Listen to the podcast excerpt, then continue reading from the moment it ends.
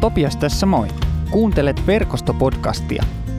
Ennen tämänkertaista jaksoa haluan kutsua sinut mukaan rakentamaan kanssamme seurakuntayhteisöjä pääkaupunkiseudulla. Löydät lisätietoja yhteisöistämme ja toiminnastamme osoitteesta verkosto piste net. Kiitos ajastasi ja nyt päivän podcastiin. Tämän päivän evankeliumiteksti on Markuksen evankeliumista luvusta yksi, jakeet kaksikymmentäyhdeksän kolmekymmentäyhdeksän. Jeesus lähti synagogasta suoraan Simonin ja Andreaksen kotiin, ja Jaakob ja Johannes tulivat mukaan. Simonin anoppi makasi kuumeessa. Hänestä kerrottiin heti Jeesukselle. Jeesus meni hänen luokseen, otti häntä kädestä ja auttoi hänet jalkeille. Kuume lähti anopista ja hän alkoi palvella vieraita. Illalla auringonlaskun jälkeen Jeesuksen luokse tuotiin kaikki sairaat ja demonien vaivaamat. Koko kaupunki oli kerääntynyt talon edustalle. Jeesus paransi ihmisiä monenlaisista sairauksista ja karkotti monia demonia. Hän ei antanut demonien puhua, koska ne tunsivat hänet. Kun Jeesus nousi varhain aamulla, oli vielä pimeää. Hän lähti ulos ja vetäytyi syrjäiseen paikkaan rukoilemaan. Simon ja muut oppilaat lähtivät etsimään Jeesusta. He löysivät hänet ja sanoivat, kaikki etsivät sinua. Jeesus vastasi, lähdetään lähistöllä oleviin kyliin. Minun on julistettava ilosanomaa myös niissä.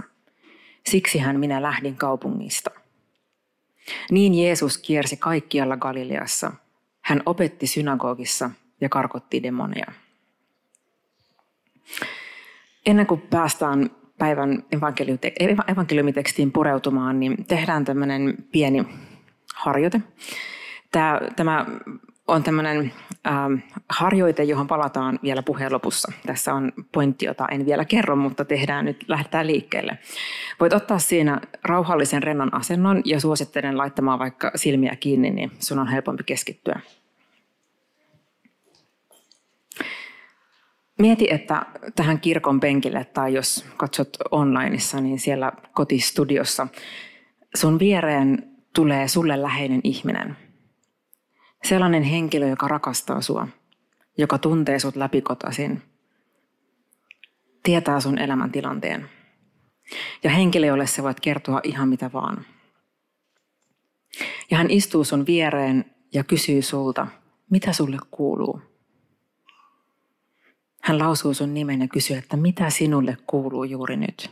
Mikäs, mitä sun sydämellä on? Mitä sä vastaisit hänelle yhdellä lauseella? Mitä sulle kuuluu? Mitä sun sydämellä on?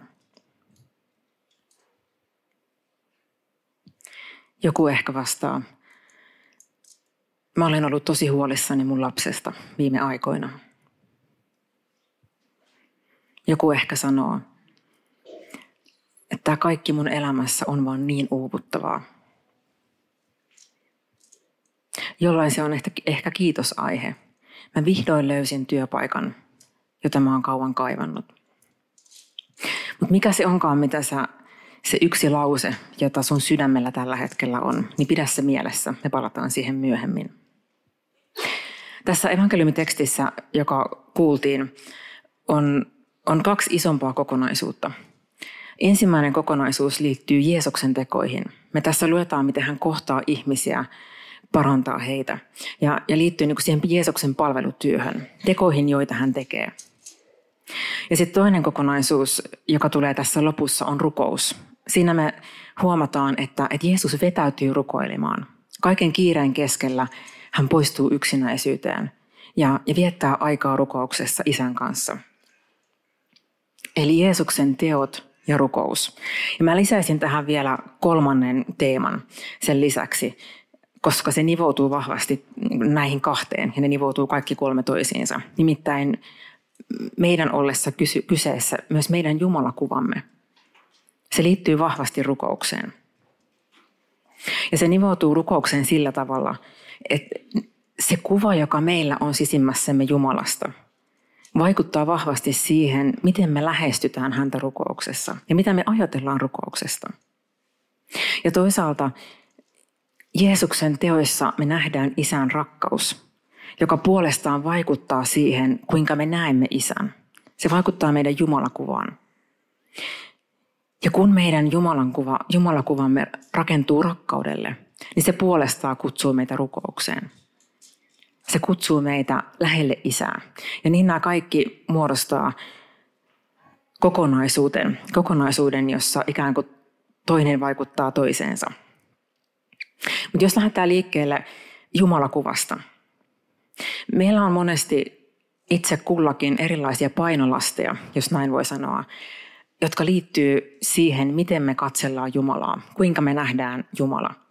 Ja ne voi olla mitä moninaisimpia syitä, jotka, jotka siihen vaikuttaa. Ne voi olla meidän lapsuuden kokemuksia, voi olla meidän suhteet omiin vanhempiin, jotka muokkaa sitä, kuinka helppo tai vaikea meidän on nähdä Jumala rakastavana Isänä.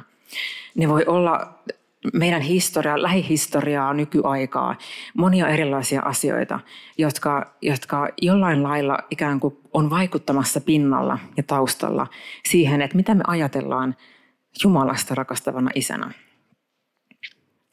Ja mä ajattelen, että monesti yksi meidän haaste ähm, Jumala-kuvassa, me puhutaan Jumalasta Isänä, on se, että herkästi me nähdään juurikin niiden meidän kokemusten ja, ja tämän niin kuin, ikään kuin niiden Jumalakuvaan vaikuttavien asioiden seurauksena, niin Jumala saattaa näyttäytyä meidän elämässä jollain lailla vetäytyvältä, vähän niin kuin taka-alalle jättäytyvältä.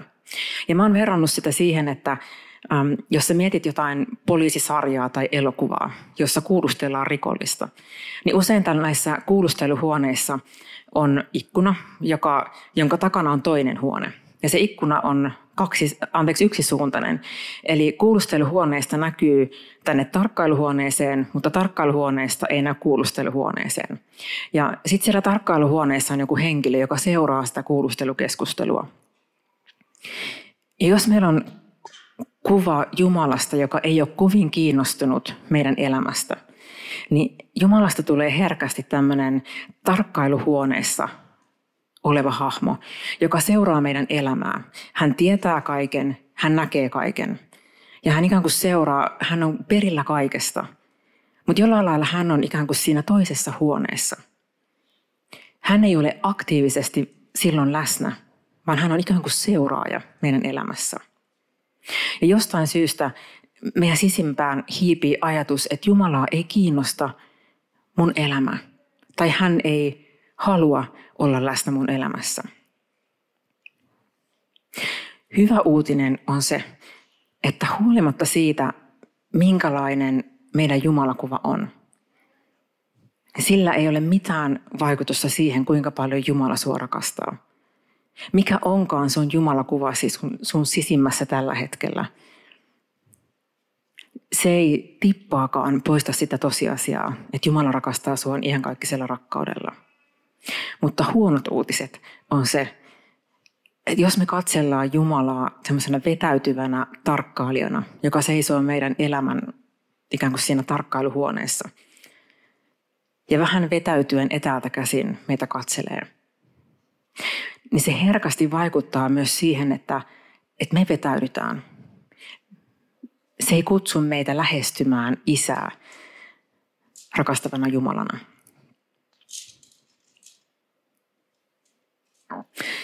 Jos sä ajattelet vaikka sähköpostia tai tekstiviestiä, jonka sä saat henkilöltä, josta sä et ole ihan varma, että mitä se susta ajattelee, niin en tiedä, oletko huomannut, mutta varmaan hyvin tyypillistä tällaisissa tilanteissa on se, että sä herkästi tulkitset sellaiset viestit negatiivisuudesta käsin. Ja se johtaa siihen, että se viesti, mitä sä luet tältä henkilöltä, sä herkästi näet jokaisen yksityiskohdan vähän niin kuin pahimman kautta, vaikka sille ei välttämättä ole mitään todellisuusperää.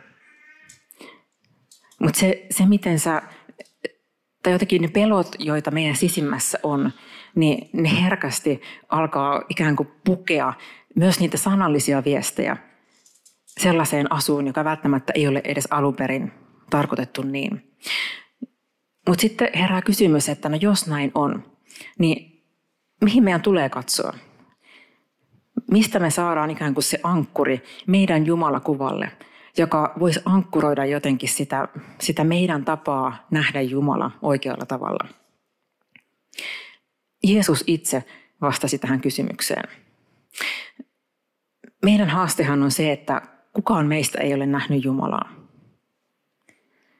Kukaan meistä ei voi sanoa, että, että, että kuulkaa, mä olen nähnyt hänet ja mä kerron, kerron miten tämä menee.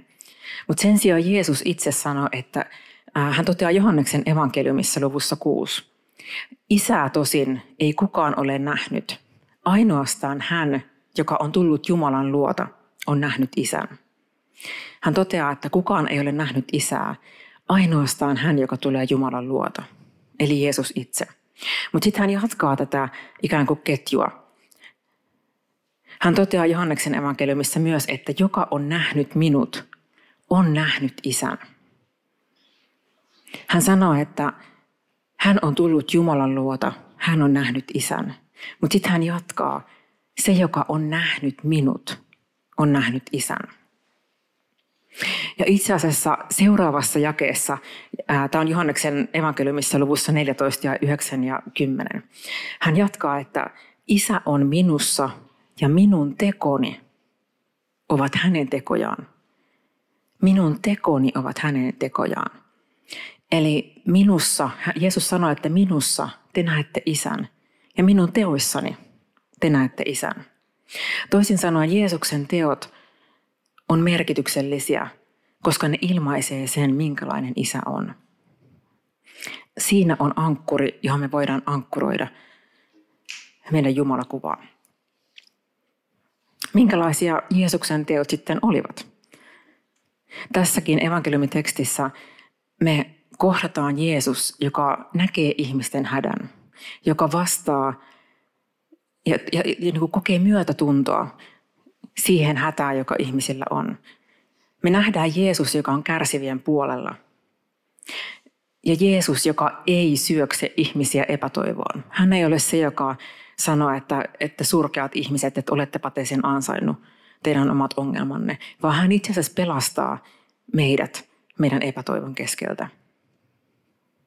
Mutta ehkä ennen kaikkea mä puen pähkinän kuoreen evankeliumin. Kun Jeesus sanoo, että katsokaa minun tekojani, minun teoissani te näette isän.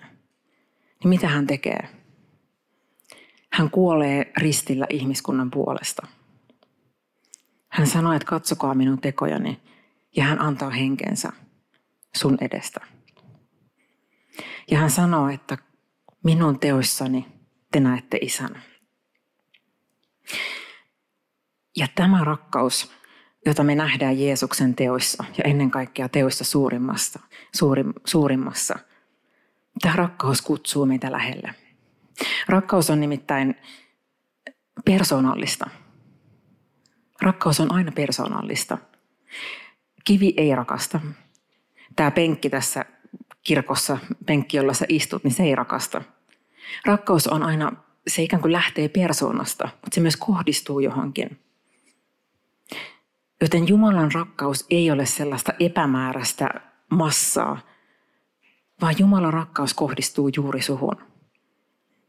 Jumala ei ole se tarkkailija, joka haluaa vetäytyä, vaan hänen rakkautensa on persoonallista ja hän kaipaa sua. Hän kaipaa juuri sua. Ja ajatelkaa vanhempia, jotka synnytyslaitokselta Synnytyslaitoksella heille kerrotaan, että he saa lähteä kotiin. Kuinka moni vanhempi sanoo, että no ei me itse asiassa tota lasta haluta ottaa mukaan, ei meitä oikein kiinnosta. Ja sitten kuitenkin me ajatellaan, että jotenkin Jumalaa ei kiinnosta minun elämäni, mutta häntä kiinnostaa. Häntä kiinnostaa juuri sinun elämäsi ja hän kaipaa sinua. Ja tämä liittyy vahvasti rukoukseen, koska silloin kun me nähdään se, hänen rakkautensa, joka haluaa juuri meidät lähelleen, niin se kutsuu meitä isän luokse. Ja mä ajattelin ottaa tähän muutaman kuvan, joka ehkä avaa sitä ainutlaatuisuutta, toivottavasti avaa sitä ainutlaatuisuutta, joka sulla on Jumalan lapsena. Tässä on ensimmäinen kuva. Näit aivan oikein. Tässä on ensimmäinen kuva. Tämä ei ole mikään mikään kompa, kompatesti, vaan tässä on sininen ruutu. Ja olkoon tämä nyt vertauskuva jokaisen meidän persoonasta. Mikä onkaan se väri, sä voit laittaa tuohon vaikka oman lempivärisi. Kun me katsotaan omaa elämää, niin me helposti nähdään se vaan niin kuin omasta näkökulmasta käsin. Ja on niin helppo ajatella, että mitä, mitä väliä mun elämällä on, mikä merkitys tällä mun yksittäisellä elämällä on. Mähän on ikään kuin vaan tämä sininen tai harmaa tai punainen tai mikä onkaan se väri. Ikään kuin tämmöinen sininen pikseli isossa kokonaisuudessa. Nyt nimittäin kuvathan muodostuu pikseleistä, eli tämmöisistä niin kuin, niin kuin pienemmistä, pienemmistä niin kuin väriruuduista, jotka sitten kun ne yhdistyy tai kun niitä riittävästi laitetaan tota, niin samaan paikkaan, niin siitä muodostuu kuva tai vierekkäin. Se, miten tämä liittyy rukoukseen, on, on myös niin, että tämä toimii toiseen suuntaan. Kun me ajatellaan itseemme ainutlaatuisena persoonina, niin herkästi me ajatellaan, että me ollaan ikään kuin vaan osa sitä isoa kuvaa, osa, osa tota, yhtä näkymää ja, ja pienen pieni sininen piste on siellä kaukana jossain. Mutta itse asiassa Jumala ei näe sua niin. Peruutetaan takaisin siihen siniseen yhteen siniseen kuvaan, missä on pelkkää sinistä. Tästä kauniista tai siitä kauniista vuoristomaisemasta, jota äsken katsottiin, Jumala näkee sen yhdenkin pienimmän sinisen pikselin, joka jossain siellä taiva, taivas, taivasosuudessa on. Tai mikä onkaan se sun, sun värisi. Ja hän on kiinnostunut juuri siitä yhdestäkin pikselistä. Hän on kiinnostunut juuri sun elämästä. Ja tämä rakkaus kutsuu meitä Isän lähelle. Hän kaipaa juuri sua. Hän kaipaa juuri sun persoonaa, koska sä olet hänelle rakas lapsi. Hän ei katso sun elämää tarkkailijana, vetäytyneenä, sivusta katsojana, vaan hän julistaa Jeesuksessa, katso minun tekojani ja katso, että Kristus antoi henkensä sun puolestasi.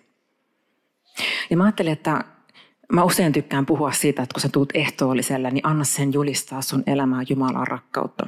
Ja mä tiedän, että mä toistan sitä, mutta mä ajattelen, että se on niin valtava osoitus.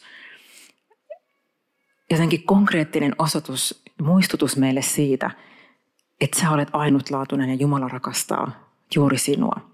Ja mä sanon sen taas, kun sä tulet ehtoolliselle, anna sen julistaa sun elämää, elämään sitä, että, että Jumala ei ole vetäytynyt sun elämästä tarkkailijaksi. Ehtoollisella sulle julistetaan sitä, että, että tämä on Kristuksen ruumis sinun puolestasi annettu. Siellä ei sanota, että yleisesti meidän kaikkien puolesta annettu, vaan sinun puolesta annettu, sinun puolestasi vuodatettu. Ja, ja tästä Jeesus puhuu, kun hän sanoo Matteuksen evankeliumissa luvussa kymmenen, että jokainen sun hiuskarvasikin on laskettu. Kuvastaa juuri sitä, että Jumala, Jumala ei ole se vetäytynyt tarkkailija, vaan hän kaipaa.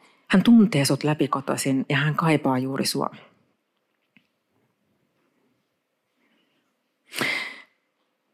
Jeesuksesta on itse asiassa useammassakin kohdassa evankeliumeissa.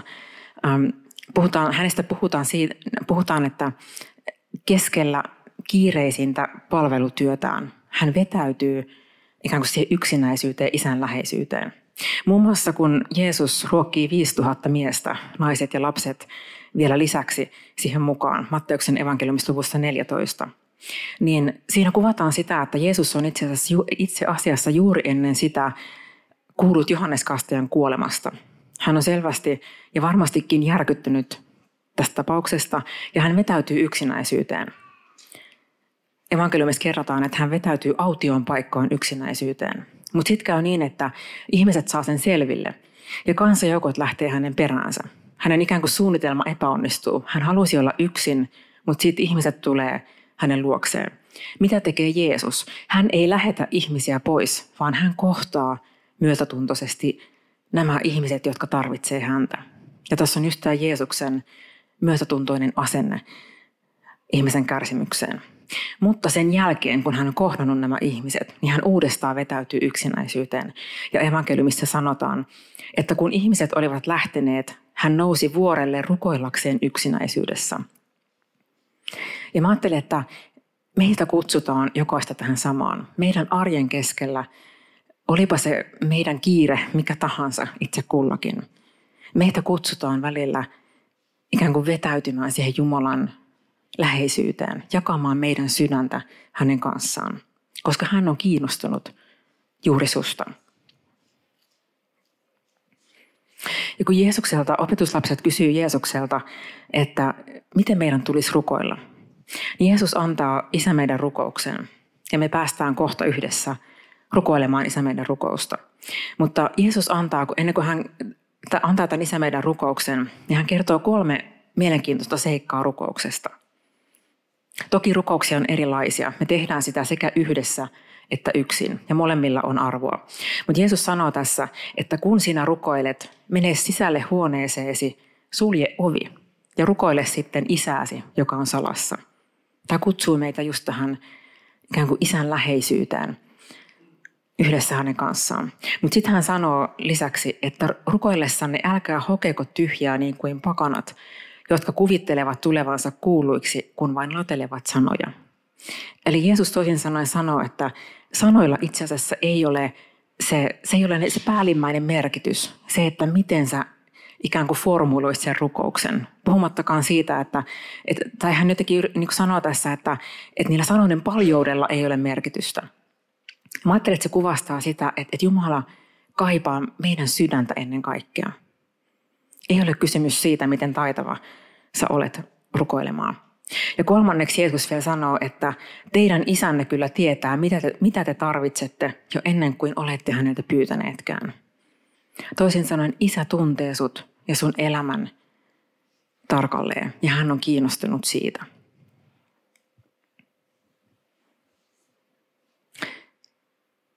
Ja mä ajattelin, että tähän loppuun jatketaan meidän harjoitetta. Usein nimittäin on niin, että kun me lähestytään rukousta teemana, niin herkästi meissä nousee just se ajatus siitä, että miten mä rukoilen oikein ja rukoilenko mä oikein ja mitä mä, mitä mä sanon ja mitä mä en sano ja, ja, ja niin kuin onko musta, onko mä suoriutunut ikään kuin riittävän hyvin. Ja toisinaan tekee hyvää, että me välillä tullaan Isän eteen niin kuin tarkoituksellisesti ilman, että, että me asetetaan ikään kuin itsellemme mitään tämmöistä niin kuin rimaa, joka, jota me niin herkästi ää, asetetaan. Ja siksipä tähän loppuun tehdään tämmöinen minimalistinen rukous. Ja mieti sitä lausetta, minkä sä, minkä sä ajattelit tässä puheen alussa. Eli kun sä ajattelet, että sun ystäväsi kysyy, mitä sinulle kuuluu, niin mikä oli se lause, jonka sä vastasit? Ja kohta mennään rukoukseen. Ja kerro se asia Jumalalle, koska hän on sun ystävä. Hän rakastaa sua. Hän tuntee sut läpikotaisin. Ja hän kutsuu sua jakamaan sun sydäntä hänen kanssaan. Kerro se hänelle yhdellä lauseella. Ja jos susta tuntuu, niin sen jälkeen kerro, mitä sä kaipaat ihan yhdellä tai kahdella sanalla. Se voi olla vaikka auta tai Isä anna voimaa. Tai se voi olla kiitos. Yhdellä tai kahdella sanalla. Kerro se hänelle. Rukoillaan yhdessä.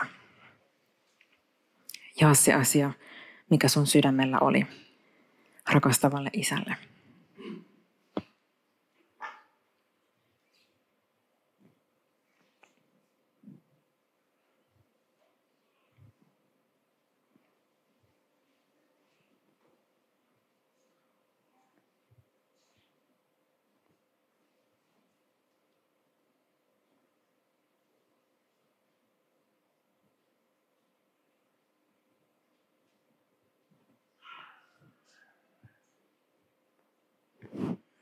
Sun rakkautesi, Isä,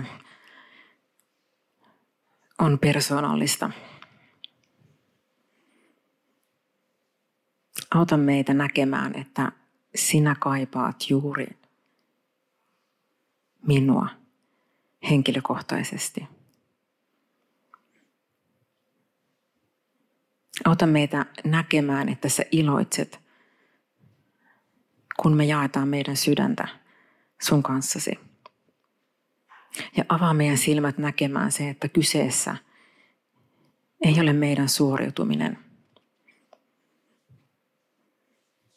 vaan kyseessä on isä, joka palavasti rakastaa omaa lastaan. Isä, joka ei halua vetäytyä,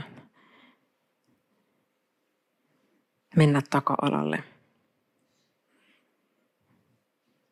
vaan isä, joka kaipaa omaa lastaan.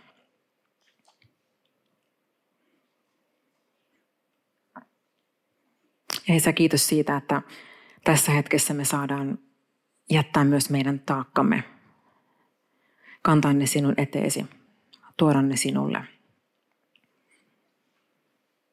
Sä, Isä, näet kaikki ne tilanteet, joita, joissa me ei olla osattu toimia oikein, missä me olemme rikkoneet itseämme tai toisiamme, Isä, sinua vastaan tai tätä luomakuntaa vastaan. Kiitos siitä, että tässä hetkessä sä tunnet meidät ja tässä hetkessä me saadaan ojentaa meidän synnit ja meidän syyllisyys, Isä, sinulle ja pyytää anteeksi antoa. Ja sinä, Isä, Jeesuksessa, Kristuksessa julistat kaikki meidän synnit anteeksi annetuiksi. Julistat sinun iankaikkista rakkauttasi Isän ja Pojan ja Pyhän Hengen nimessä. Aamen. Kiitos kun kuuntelit Verkostopodcastia. Rohkaisen sinua pohtimaan jaksosta nousseita ajatuksia yhdessä ystävän tai tutun kanssa tai jakamaan podcastin somessa. Lisätietoa meistä löydät osoitteesta verkosto piste net. Kuullaan taas seuraavassa jaksossa.